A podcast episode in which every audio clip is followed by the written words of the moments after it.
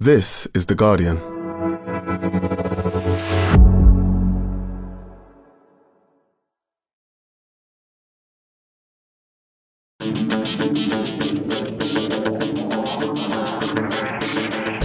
Hello and welcome to the Guardian Football Weekly. It's the first pod of pre-season, a chance to ask Barry a bleep test number of blindingly obvious questions until he's hurling up in the corner. It's the only way to get him ready for the season. There are some interesting transfers to cover, those that have happened, Havertz, Mount, Szoboszlai, those that nearly have, Declan Rice, and those that might not at all, insert obligatory Harry Kane bit in there. Some new managers like Poch and Ange have said some things, and then we'll christen a new golden generation of England players winning the Euros, which means, of course, we'll win the Euros. Also today, Kylian Mbappe spitting PSG truth bombs out loud. The Saudis buying everyone, not just old people, and hopefully enough time to ask Wilson if Ben Foakes should come in for Old Trafford. All that, some shocking Sean Dyche news, plus your questions, and that's today's Guardian Football Weekly. On the panel today, Barry Glendenning, welcome. Hello, Max. Hello, Lars Sivertsen. Hi, Max. And hello, Jonathan Wilson. Morning, how you doing? I'm all right. Thanks for asking. I'm trying to work out the best way to structure this kind of mid transfer window, everything we've missed pods. And I thought we'd start with the most expensive Premier League transfer so far, and then kind of there'll be a domino effect, and it hopefully will lead us down everything.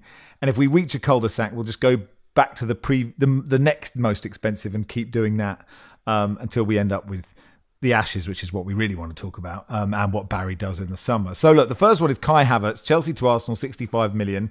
Lars, where's he going to fit?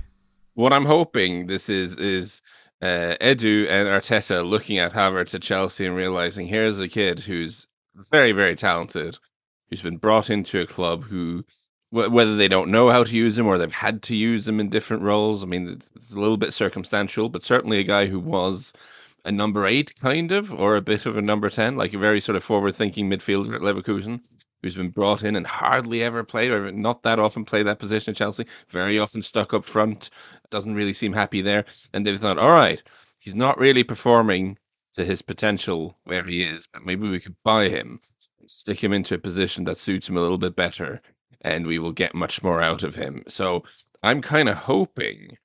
I, I, whether this happens or not, I don't know, but I'm hoping we'll have like a, a midfield three where you have Declan Rice sort of at the base and then Martin Odegaard sort of flitting around, pulling the strings, and, and leaving uh, Kai Havertz to do his sort of box to box number 10 ish, let's get forward type of thing. It's a little bit light, maybe, but, but Havertz actually puts a shift in. So I think this could work. I'm, I'm a little bit like, you know, there's a limit to how excited I can get on Arsenal's behalf, obviously, but the football lover in me thinks this could be kind of fun. I'm hoping this is what they do.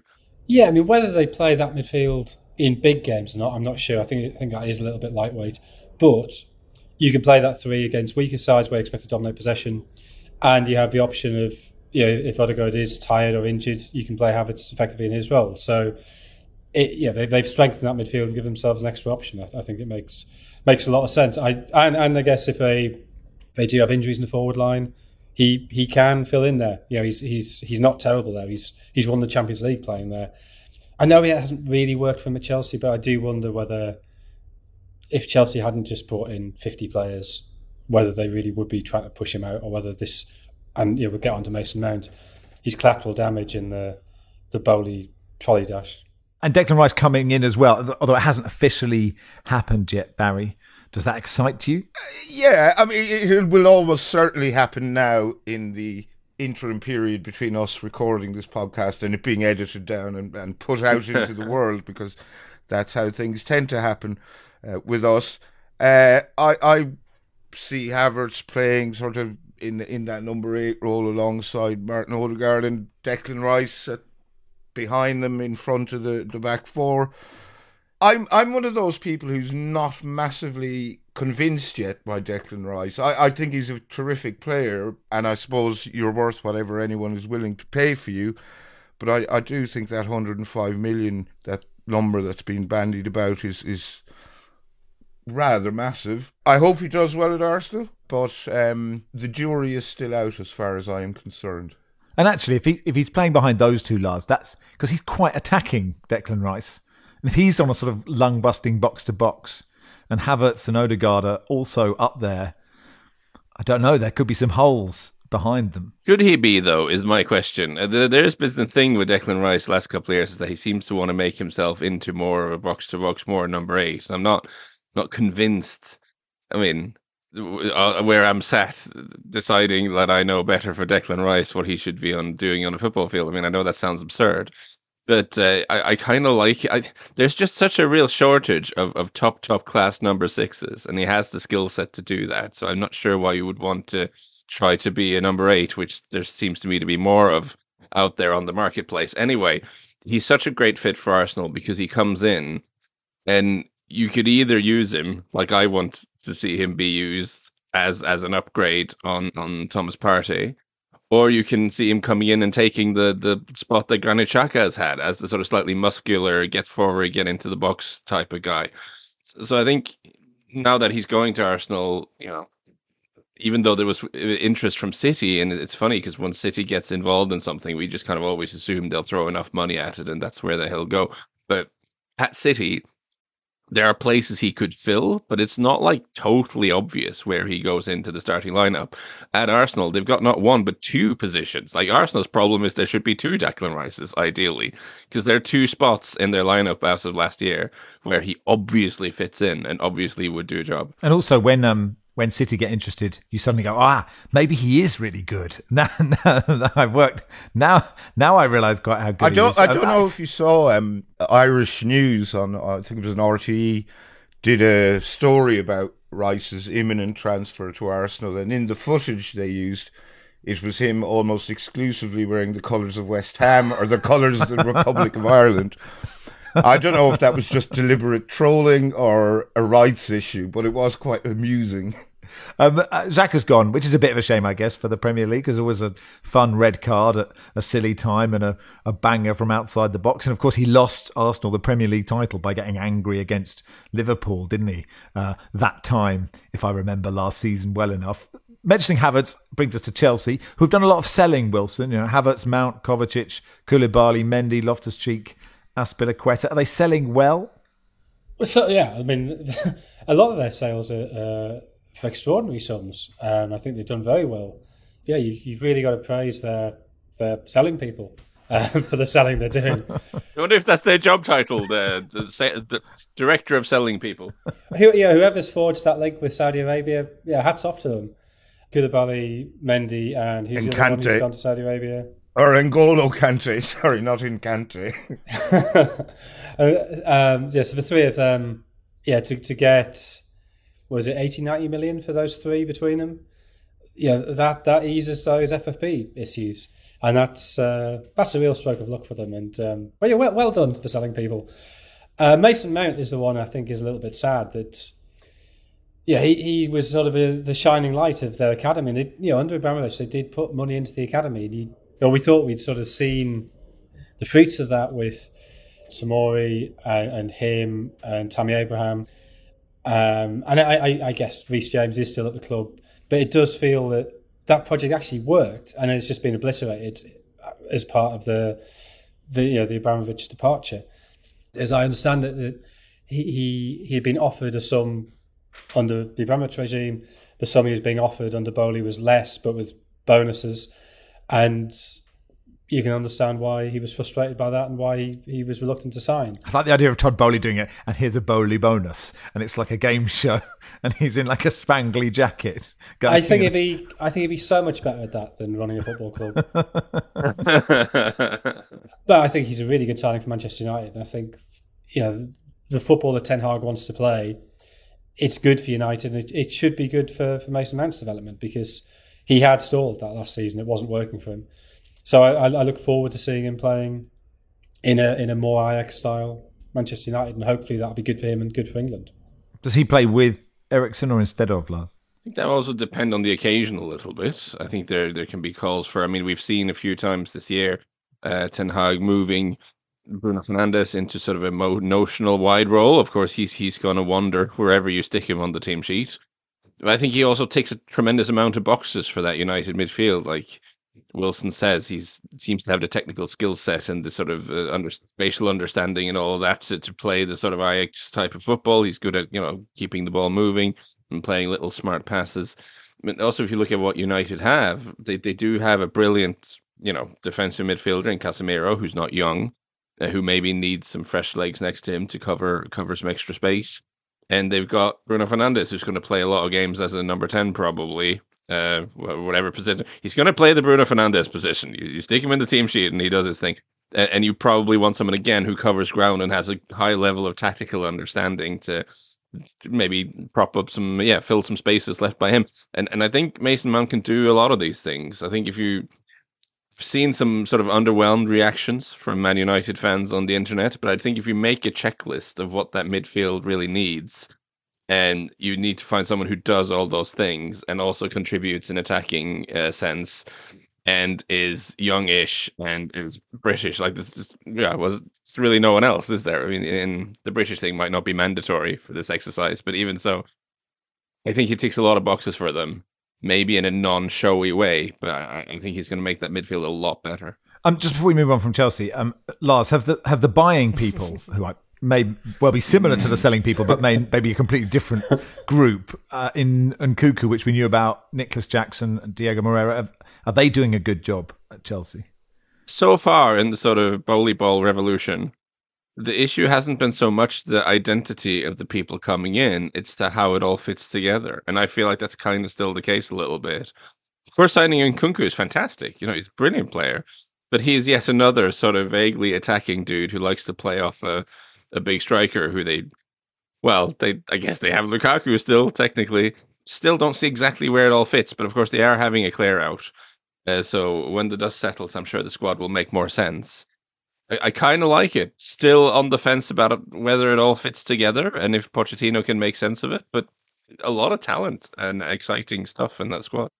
Pochettino has sort of in his opening press conference said more or less intimated the slate is clean for Romelu Lukaku if he wants to come back, and I expect him back on the first day of pre-season. But the signs are he's he's not going to be there. You know, I think Juve are interested in in taking him. Yeah, Juve and Inter, I think. So they still need a centre forward, Wilson. Uh, yeah. Um... I mean, could I mean if they got someone like Kai Havertz, he could sort of float around in that. I mean, I guess Nkunku could play there, but he, you know, he definitely what we've seen of him, he's better coming in from wide, uh, which you know, I think is true. A lot of a lot of the forward players have got that they they you know they, they come from wide areas. So yeah, they they. I don't, it's really difficult with Chelsea because the squad's so big. I'm sort of mentally going through it. They don't, but they don't have any centre forwards, do they? There's nobody I've forgotten. Armando Broja might be fit and healthy again. Quite a good player, yeah. Yeah, I mean, I don't think we've seen enough of him to be convinced that, that, that he's necessarily the long term future. Is is Pierre Emerick Aubameyang technically still there? I think. I mean, just speaking about people who were unconvinced about being the future. Well, yeah, and then the other thing um, that I, think was interesting was was it yesterday that uh, Pochettino had stopped Maatsen leaving.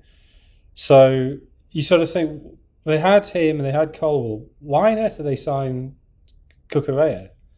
Why do they get a player who's worse than either of those two for sixty odd million, who doesn't, you know, he doesn't do either of those jobs anywhere near as well? It seems very odd. But I, I mean, I'm glad that he's getting his chance because everything I've heard of him from people at Chelsea is that he's, he's very talented left back. To Manchester United, David Gea has gone. Barry, uh, twelve years at the club, more clean sheets than Peter Schmeichel. Um, although I think he played about a thousand times more than Peter Schmeichel. Is he a he leg- played 545 times, Max, and he had 190 clean sheets. Ah. Um, and what do you make of his legacy? I mean, that's a long time to be anywhere, isn't it?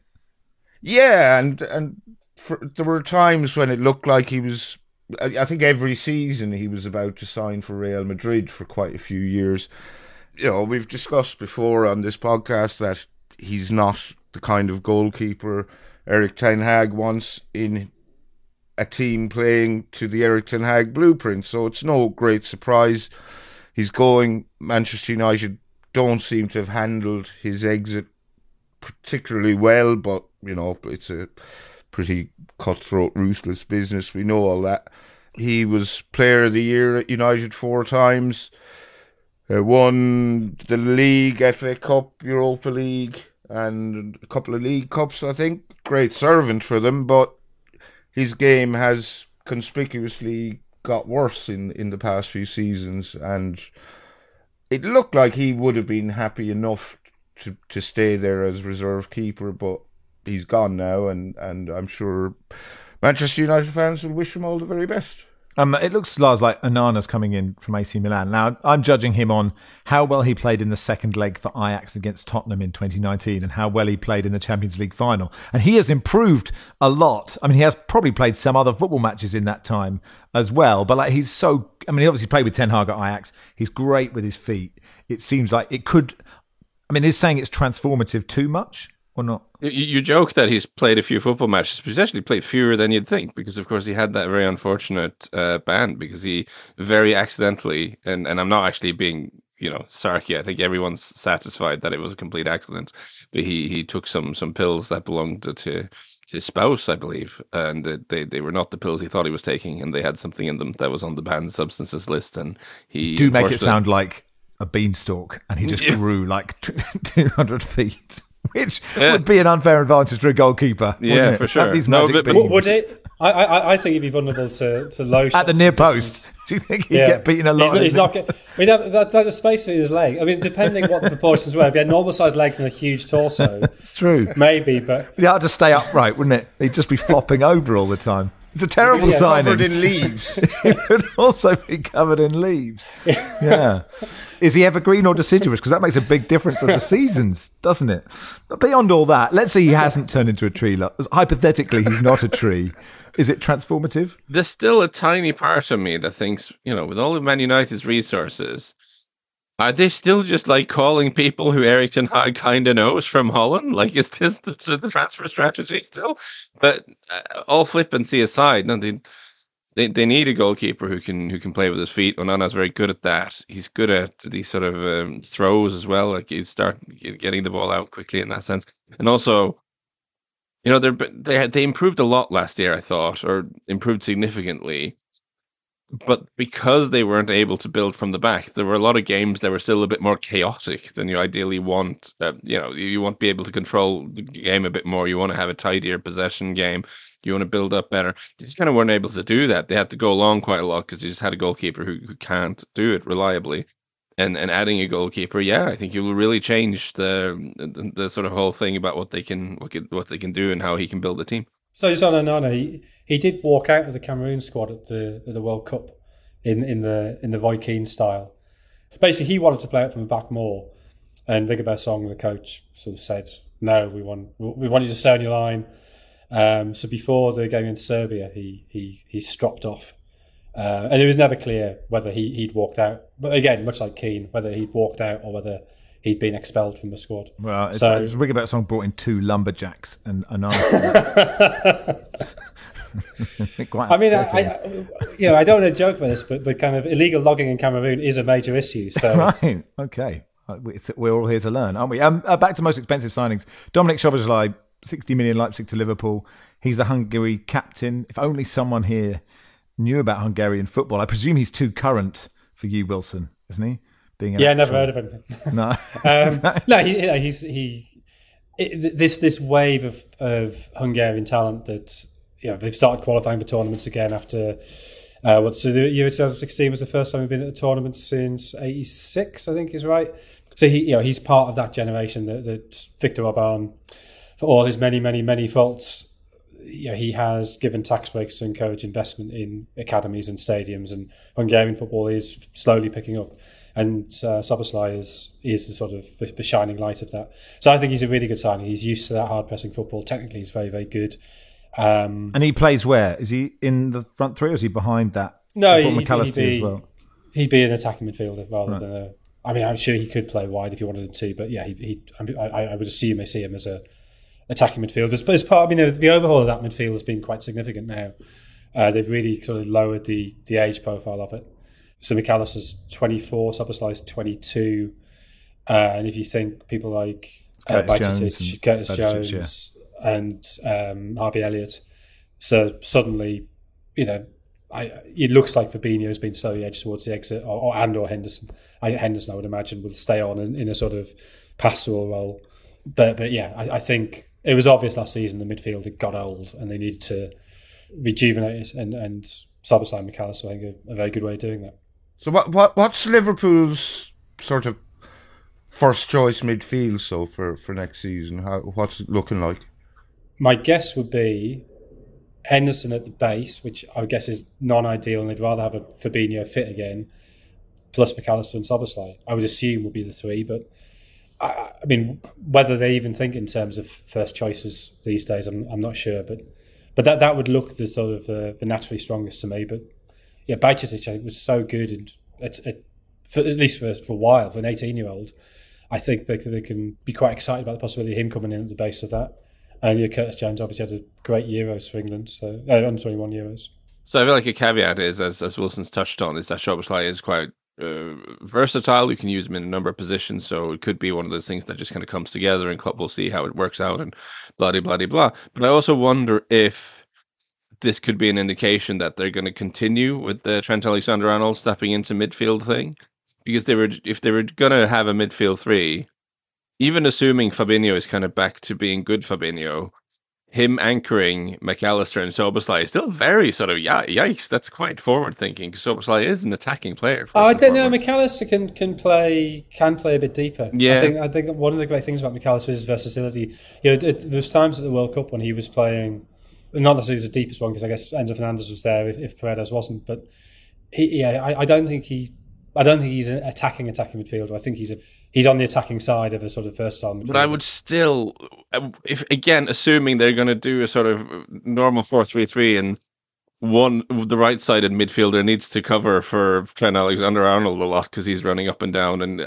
I would still expect them to go for more of a water carrier, let's run around a lot type of guy than either Mac Allister or Szoboszlai. So it kind of suggests to me that we will see more of the Trent moving into midfield uh, maybe next to whoever's the deepest midfielder, and having them two in that area when they have possession will kind of free up Mac Allister and Szoboszlai to be more more attacking. That kind of makes more sense in my head. And finally, gives us a chance to to discuss Trent Alexander Arnold at length because it's something that yeah we, we haven't touched that not been able to do. One, yeah. yeah. anyway, that'll do for part one. Uh, back in a tick.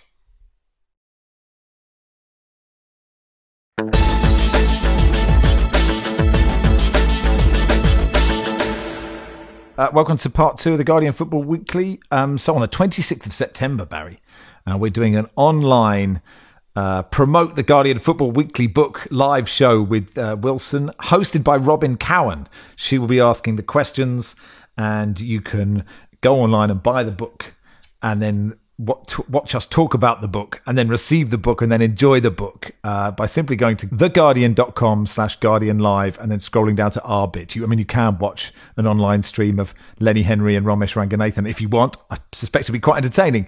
Um, but then please buy our book. Do you have anything to say about it, Barry? Um, I suspect that discussion will be involve a lot of bickering about who did what, who did the most work, who did the least um, Those uh, aren't really points of contention, and so it starts. um, I think I'm captain of Team Least. Yeah, that's true, Lars. But you weren't on the you know the official editorial team. I'm which... just saying. I'm I'm looking forward to it. A Paxman esque uh, or Burley esque style grilling at the hands of, of Cowen. So yeah, it should be fun. Uh, yeah, so uh, go to theguardian.com slash Guardian Live if you want to watch that. And we uh, we are going to tour. It actually goes, yes, goes to print. It goes to print today. Does it? Excitingly enough. God, I so haven't, after that, I haven't read through it. Has anyone checked it? No, no, no. It's um, all right.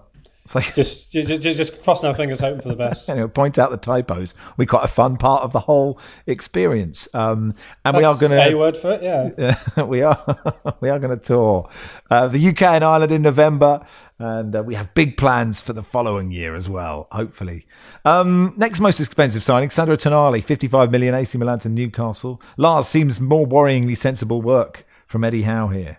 Yeah, I mean, I've heard different versions of that transfer fee. It's it's it is it's a bit on the high side, but but Tonali is a, a very good. He's a very good player. He was often compared to Andrea Pirlo because he came through at Brescia and technically very good, can can pick a pass, likes to sort of ping the ball around in a sort of vaguely Pirlo-esque manner. But he's a much more rounded player. Uh, gets around the field more. Uh, is quite aggressive. You know, you know, can I think the rough and tumble of the Premier League shouldn't phase him. and yeah, again, if we're thinking, I, I, I hold my hands up. I kind of uh, perhaps unfairly thought that uh, Newcastle would uh, you would fall into the trap that a lot of uh, clubs with sort of new wealth and not a lot of experience of having wealth fall into, which is that they sign players with, with big shiny names who are maybe not in the right place of their career for various reasons. Um, they haven't done that at all. And in the sense of continuing to build, uh, Sandro Tonali m- makes a lot of sense. I'm curious about the Tonali Guimaraes partnership. Maybe the idea is that you want Guimaraes to because Tonali is good as the sort of sitting slightly deeper, but he also can move around and get forward. So very similar profile to Guimaraes in that that yeah, positionally at least. Um, which one of them is given a bit more license to get forward? Interesting to see. James Maddison to Spurs, Barry, 40 million. He's so Spurs, isn't he? Yes, absolutely. Um, I think he, he looks, bo- he will be to the manner born. He's a terrific player. Look, lads, it's Tottenham he will probably do well for them. Whether or not Tottenham will do well remains to be seen. I'm quite excited to see how Ange Postecoglou gets on there, and uh, that Spanish chap uh, Andoni Iraola at, at Bournemouth, I think, is also a very exciting managerial appointment. But uh, yeah, I fully expect Maddison to, to do well as a Spurs player. Whether or not Spurs do well with him in the team, uh, yeah, is anyone's guess at the moment. Yeah, Ange did his first press conference, Wilson, yesterday. Um, I mean, I like the cut of his jib. I think he speaks incredibly well. Obviously, he was asked a lot about Harry Kane. Do we? What do we do? Sit and wait? Discuss whether he should go or shouldn't? Discuss whether that means he's worthy of being a footballer if he decides to stay at Tottenham. Um, what it means for his actual ambition and whether actually he's a complete fraud, etc., etc. Who's he going to be playing for this season? I don't know. I, mean, I don't think Bayern will go higher than 70. I think 70 is actually an extraordinary offer. If I were Tottenham, I'd, I'd be taking it. Not just because I think it's good money for him, um, but because you've just brought in a manager who is going to pretty radically change the style of, of how you play. If he's doing that with a player who he knows well, who's got fairly unique characteristics. If he knows he's likely to be leaving after a year, um, I think that makes that that process of sort of re-educating the squad that much harder. Also, if Kane leaves, you sort of get you get it done with. You, you're sort of saying, right, this is a new beginning, and that might buy Postecoglou time. That yeah, if Kane goes and Spurs say, I don't know, only win four of their first dozen games of the season or something, people will be saying, "Oh well, you know, Kane's gone; they've got to get used to it." Whereas what you don't want is is Spurs to do okay this season, finish sixth or seventh, then Kane leaves, and then they've almost got to start again without Kane next season. So you either need Kane to to, to, to sign a, a, three or four year deal now, or you, you want to get rid of him. I, I think having him going into the last year of his contract with no no real idea what, what, what his future is, I think that just complicates everything for everybody. And it's part of that, Lars, because he Ange likes to really press, and actually, Richarlison is probably better at pressing, probably better at any other bit of football than Kane, but like he's better at that. Or do you not share Wilson's view? I, I don't know. I think there is. It's a complicated thing because you have to factor in, like, if they sell Harry Kane, that there are odds of, of making top four under any kind of circumstances this year drops to, well, not zero, but not very far away from that, you should think. I mean, they have to have miraculous things would have to happen. So you, you need a price tag that kind of reflects that, I guess. And also, you're talking about like selling, ar- arguably. I mean, I know you get recency bias and stuff. He's, he's there, one of, if not the best player of the club's history. It's, it's a big, big thing to do. It needs to be an absurd number, even if the, it's the last year of the contract. Because if you let the contract run out, at least it's Harry Kane's fault that he's leaving. It's it's mm. in you know we did everything to keep Harry here. Harry has decided to leave us. I just think that's politically more um, expedient. I'm also not convinced Ange Postecoglou is sat here thinking about anything to do with a year from now. I think he knows well enough what he's walking into here. You know, w- will I be doing well enough that people aren't calling for my head in three months? I mean, he's probably not thinking like that, but that's his reality. And will Harry Kane help him more to survive the first six months as head of Tottenham than Richarlison could up front? I think probably yes. And Harry Kane, to his credit, has proven you know, we know he wants to leave Tottenham. He he said that like two summers ago when he was like titting about on a golf course with Gary Neville, talking about wanting to play with Kevin De Bruyne before the season was over. By the way, I thought that was a very strange move. But yeah, he he made it very clear that he doesn't want to be at the club. But he's still got his head down and produced two brilliant seasons. So they know they can say no, we're not selling you. You can go next summer if that's what you want, but we're not selling you, and you will get you know, maximum effort for him for another 12 months. And that might be worth 60, 70 million uh, euros, pounds, whatever, for the club. Harvey says, is the British media making too much slash not enough of England's under 21 win? Uh, Dan, how many of the England under 21 winning team will eventually play for Sunderland? Um, Barry, a new golden generation have arrived to save this fine country. Yeah, it's it's an interesting one. I mean, it could be argued that some of England's best under 21s didn't actually play in that, that tournament and weren't in the squad for various reasons. Obviously, winning any tournament is, is excellent. I think the media made about as much of it as I would have expected. The thing is, it wasn't on television in, in the UK, so we couldn't really get into the tournament. You know, the only game I saw was the final, and it wasn't a particularly great final. Uh, but England did just about enough to get over the line and win. Uh, so fair play to them. Uh, but yeah, I, I, do think the fact that it wasn't televised in the UK, I'm not sure why it wasn't televised, but it wasn't, meant we didn't sort of gradually get into it and, and England fans didn't get particularly excited about it because I'd say a lot of them weren't even aware it was on. Um, I think there was very few journalists went there as well, which is partly because the season it has been so long, everybody's just stopped and you know, down tools for a couple of weeks. But partly because it's in Georgia, it's a much bigger commitment to go to Georgia to cover it than popping over to the Netherlands or France or Spain or something. So I think that you know that's another reason why it didn't really get the the coverage. Who of those players, Wilson, do you reckon could make England's Euro squad ne- next year? Morgan Gibbs White, Colwill, Taylor Harwood, Bellis, who I confess I didn't know who he played for, and then obviously he plays for Manchester City like everybody uh, until they get sold. Well, he's been on loan at a couple of championship clubs over the past two seasons and played quite regularly for those clubs. Colwill, I think definitely, if he plays regularly for Chelsea, I think that's. Um, yeah, England have an obvious issue at centre back, so, which he could could help solve. Very good on the ball as well, which which helps. Yeah, he had a very good season for, for Brighton last season. So I think you know, he would be an obvious one. I, I guess the midfield's not overstocked to Curtis Jones, maybe. Gibbs White, I don't know. England have a lot of that type of uh, attacking, yeah, not not quite true centre forward, but but yeah, very forward minded player. So I think we would need a couple of injuries or him to have an ex- exceptional season. Madueke, maybe if he if he gets a starting berth for Chelsea does really well, but maybe a bit early for him. But Colwill seem to be the obvious one. Um, and look, we should mention Oz James Trafford, who saved that penalty in injury time. It's a great moment. He's off to Burnley, and, and actually, you know, Burnley don't play the football that in your mind you think Burnley play now, and that'll be interesting to see how he how he gets on. Makes sense, I think, to go from uh, from the Man City academy to to Burnley, and and I mean that because you know, of course, Burnley coached by by Vincent Kompany now, who has turned them into a a ball playing outfit and a bizarrely short. I mean, there was just immediately that that worked straight off from the bat in the championship, which which kind of melted my brain a little bit because I didn't see that coming at all. Maybe he's gone there, uh, presumably to be their first just goalkeeper this season, so it's a good move for him.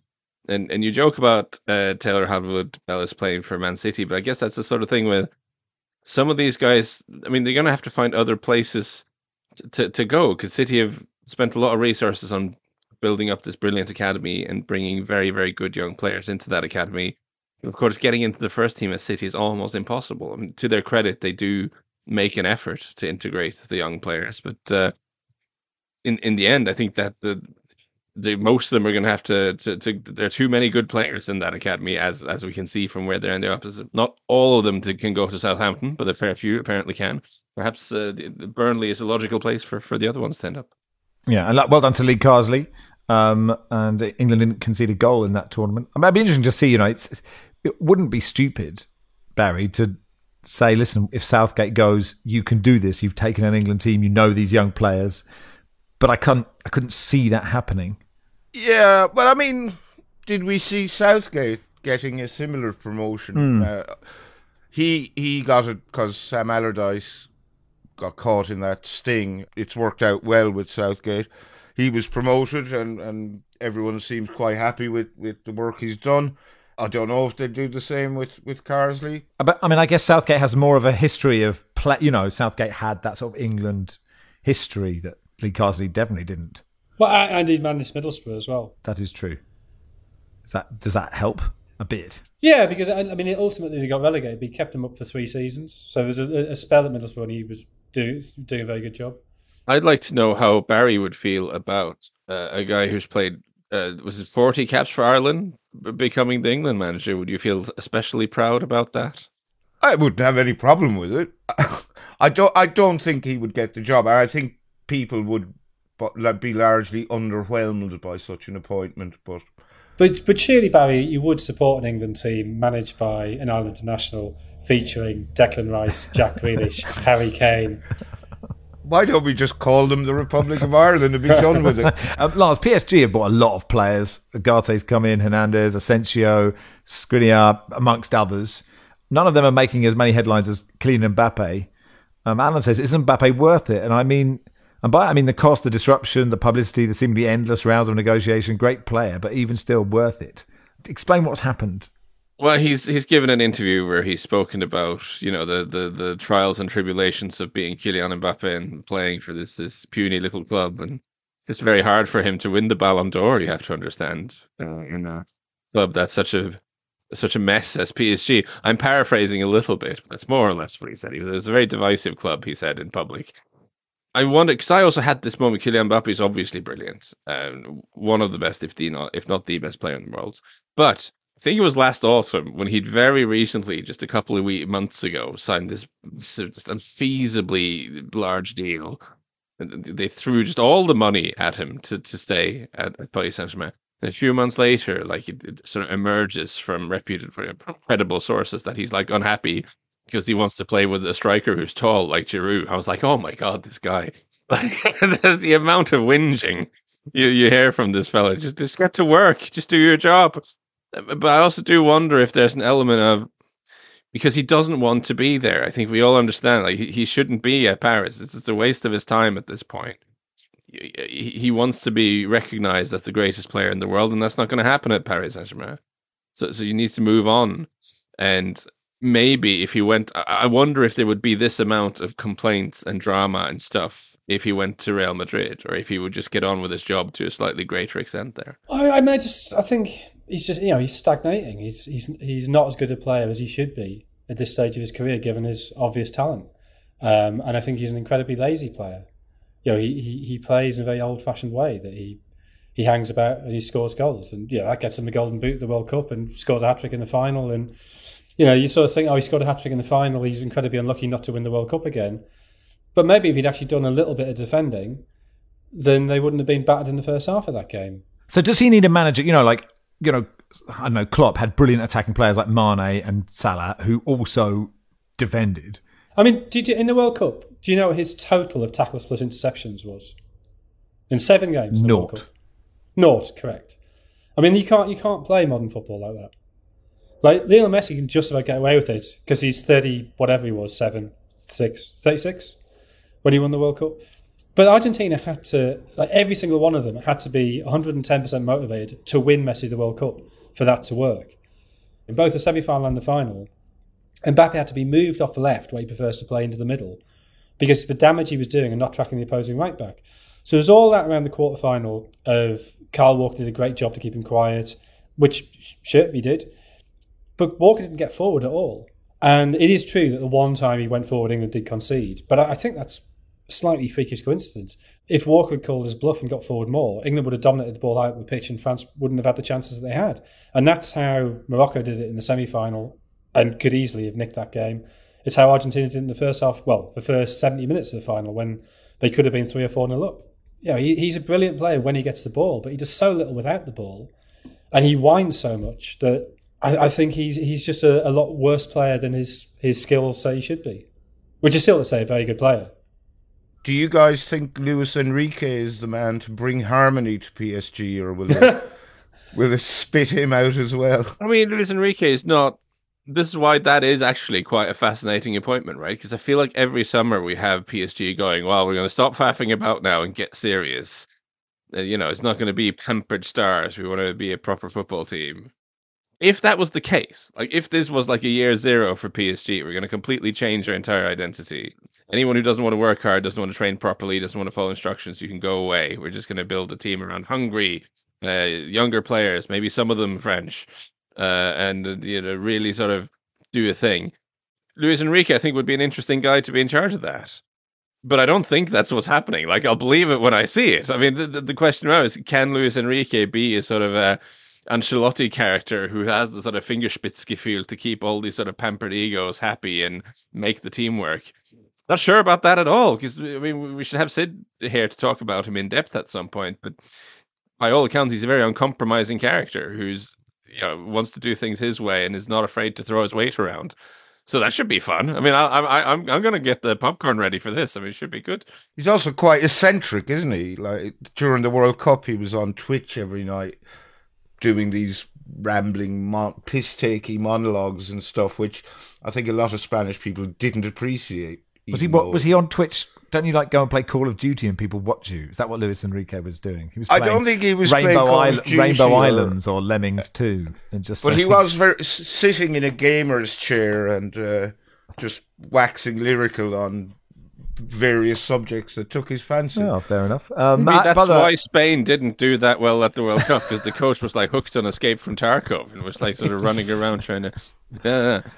He was knackered. He'd been ta- playing too much frack. Um, anyway, uh, next week we're going to do a Women's World Cup preview show. Our sister podcast, The Guardian Women's Football Weekly, is going to take the lead on the tournament as it should. We're going to drop a few of those pods into our feed. We'll, of course, cover it over the next few weeks before we're back to uh, three pods a week at the start of August. That'll do for part two. Part three will begin with the Saudi League.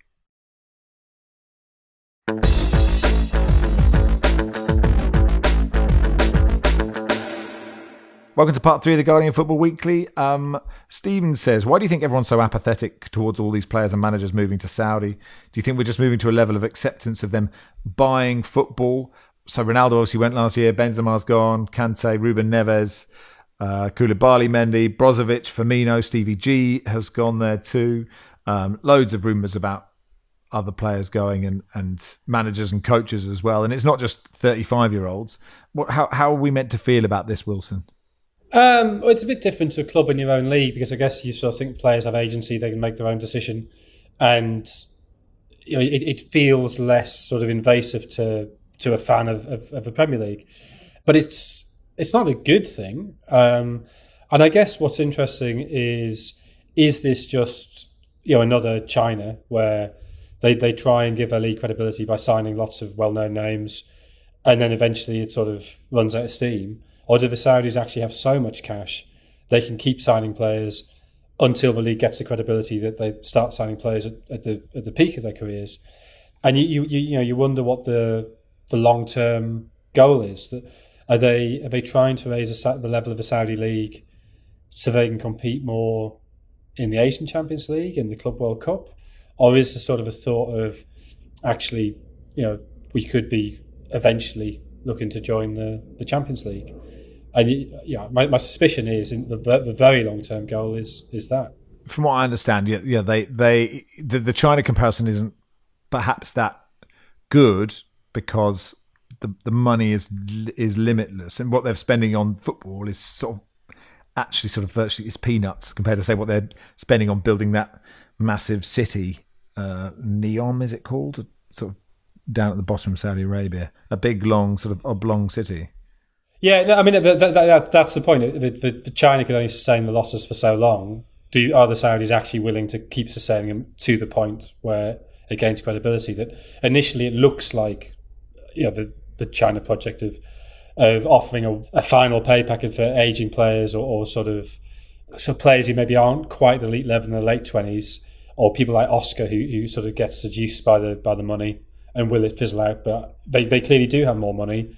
It's just whether they're the Saudi state is prepared to keep sustaining those losses and, and, for how long. And the Saudi league actually has much more history than the, the Chinese league as well. You know, it's it, they've performed well in the Asian Champions League before this all happened, haven't they? Saudi Arabia is a, I mean, for want of a better phrase, is a proper football country. I mean, they they won they won the Asian Cup twice in the 90s. I think they've won it, or maybe even three times in a row. I think they've won it three times. I, I remember I was in uh, Sidon in Lebanon in 2000 when they played Japan in their first group game in the Asian Cup, and it was seen as being this is this is the clash of the two favourites. And Japan, I think, went four 0 up by half time. It was an amazing night. There was uh, Sidon's it's, an old Crusader place. So there's like the, stadium backs onto the sea, and there's a Crusader fort just to the just to the as you sit in the pass box. Crusader fourth down to the right. That main stand is much bigger than the other three stands. You can see right across to the Bekaa Valley. So there was, there was there was a thunderstorm over the Bekaa Valley. So you had this incredible landscape, and the, the sky was like purple, and you know, lightning flashes. And there was a, um, a fairground, so you had this Ferris wheel as well. And then watching this sort of apocalyptic defeat for Saudi Arabia, who then they sacked. They had a Serbian coach. Was he? Was it Machala? Who they sacked immediately, and then they they did sort of recover to get to the final where Japan beat them one 0 um, But that was sort of seen as being this is the moment at which the balance of power in, in Asian football shifts from west to east. So the Saudis do. My, my point I started with about two hours ago. Thirty years ago, still with us, but yeah. yeah. you painted a lovely picture. The Saudis, the Saudis were the sort of the, the leading power in Asian football. Are you going to watch it, Barry? Uh, no, probably not, because I won't have time to watch it. I already spend loads of time and most of my weekends watching football, and uh, the Saudi League will be very low down my list of priorities. I don't know if it'll even be available to view, but uh, no, I, won't be rushing to. I might, you know, watch a game or two out of interest just to see what the standard is like, but because um, I don't really know what the standard is like. I've read like it's League Two standard, so which seems I, I thought it would be better, but uh, I suppose I'll have to watch a game or two to find out for myself. Um, and should we judge players, Lars, for for taking the money? I don't know. I've thought about this a little bit. It's very easy to turn down money on other people's behalf. it's like, oh, you must not take the money. So you can sit here and say that. It doesn't matter to me.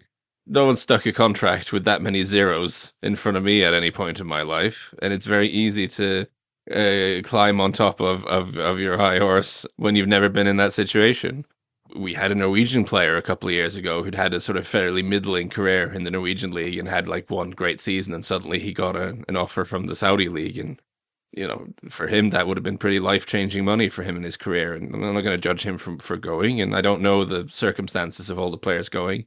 There's a side of me that thinks if you have as much money salted away as some of these guys should have, then surely there are other things you can do with your time but you know, it's also a lot of money, so I, it is what it is. Adam says, "Can you box off the last twenty minutes for Ashes chat instead?" Wilson will have plenty to say, and there's not that much football going on. Um, what, what, are your changes for Old Trafford, uh, Wilson? Any? I think you bring back Anderson for Robinson, depending on Broad's fitness. It brought it brought and on Wood's fitness, but Wood, I know, said yesterday he thinks he can play the last two tests. So I think you have to keep and Wood in. brilliant. Woke Anderson is brilliant with the ball. Well, Woakes has yeah. to stay in. I, I, I gives you solidity with the bat. Uh, Robinson was the only one. Yeah, he still took about three wickets in the first innings, so didn't play badly. But if you are going to give Anderson his sort of farewell on his home ground, a ground where he's always bowled well, I think he is the one who misses out. I would prefer folks there. And Bairstow's not getting any runs, right? So, so, so. Well, he, he got he got seventy in the first innings, and then he then he started keeping wicket, and it's as if his failures in mm. keeping wicket have have infected his batting. Getting out bowled, which was the big problem for him before he sort of reset, that's that's raised its head again. Um, you got the issue who's going to bat at three. I mean, Moeen seems happy to do it, but didn't. I mean, I know he you know, he got a good ball in the in the second innings. But yeah, you're sort of better um, sacrificing um, Moeen at three and having Brook at five than sacrificing Brook or Root at three, aren't you?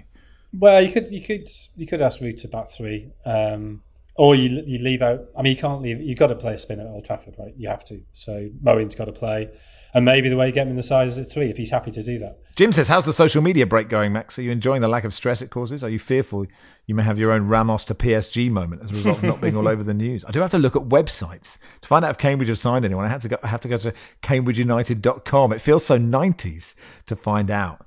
Uh, it's very relaxing, and I need full disclosure here, Barry, in that."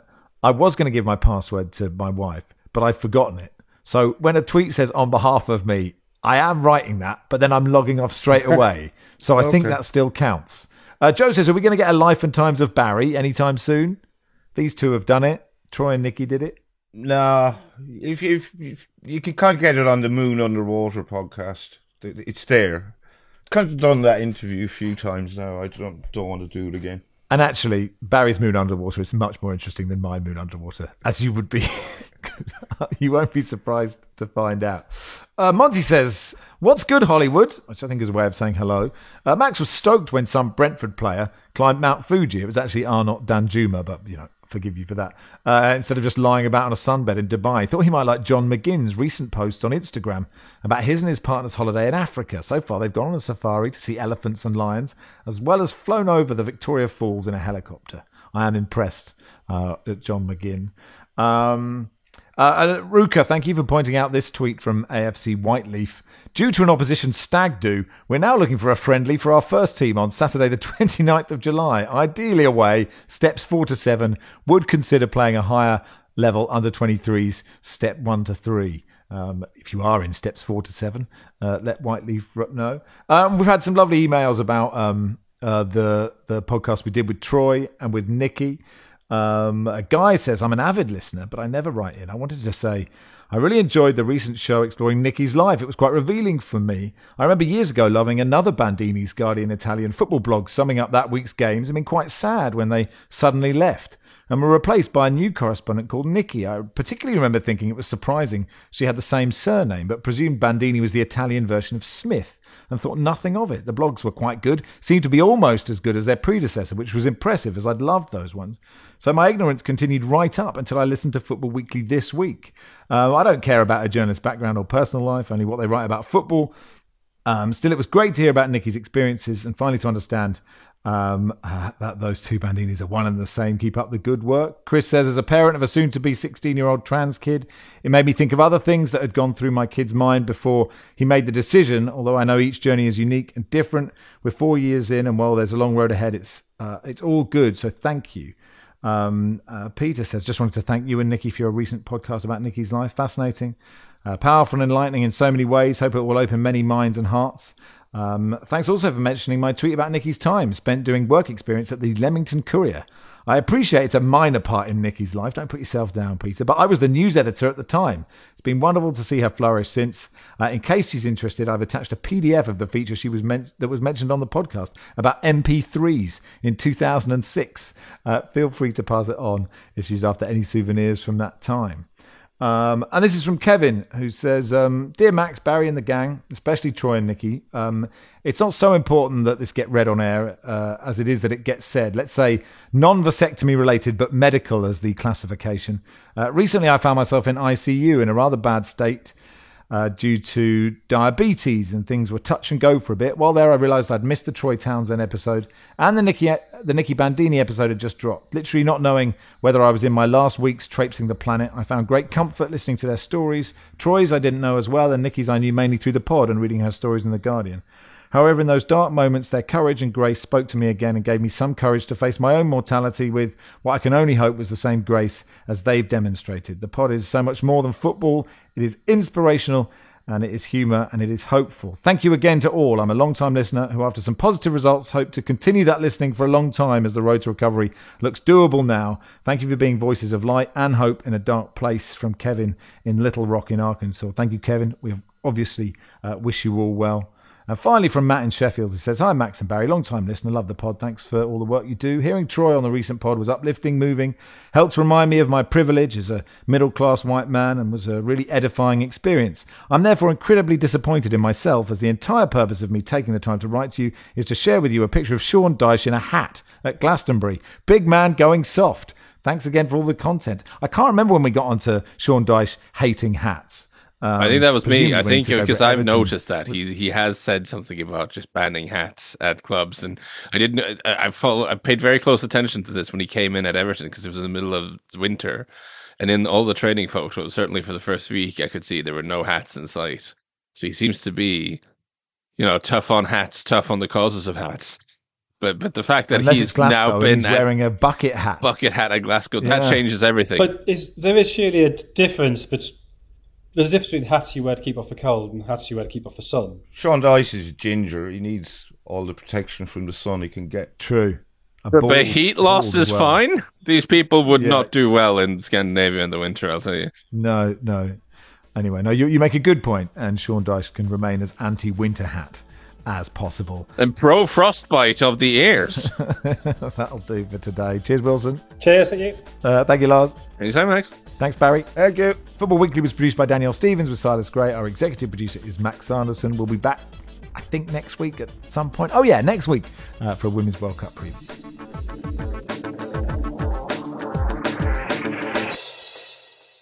This is The Guardian.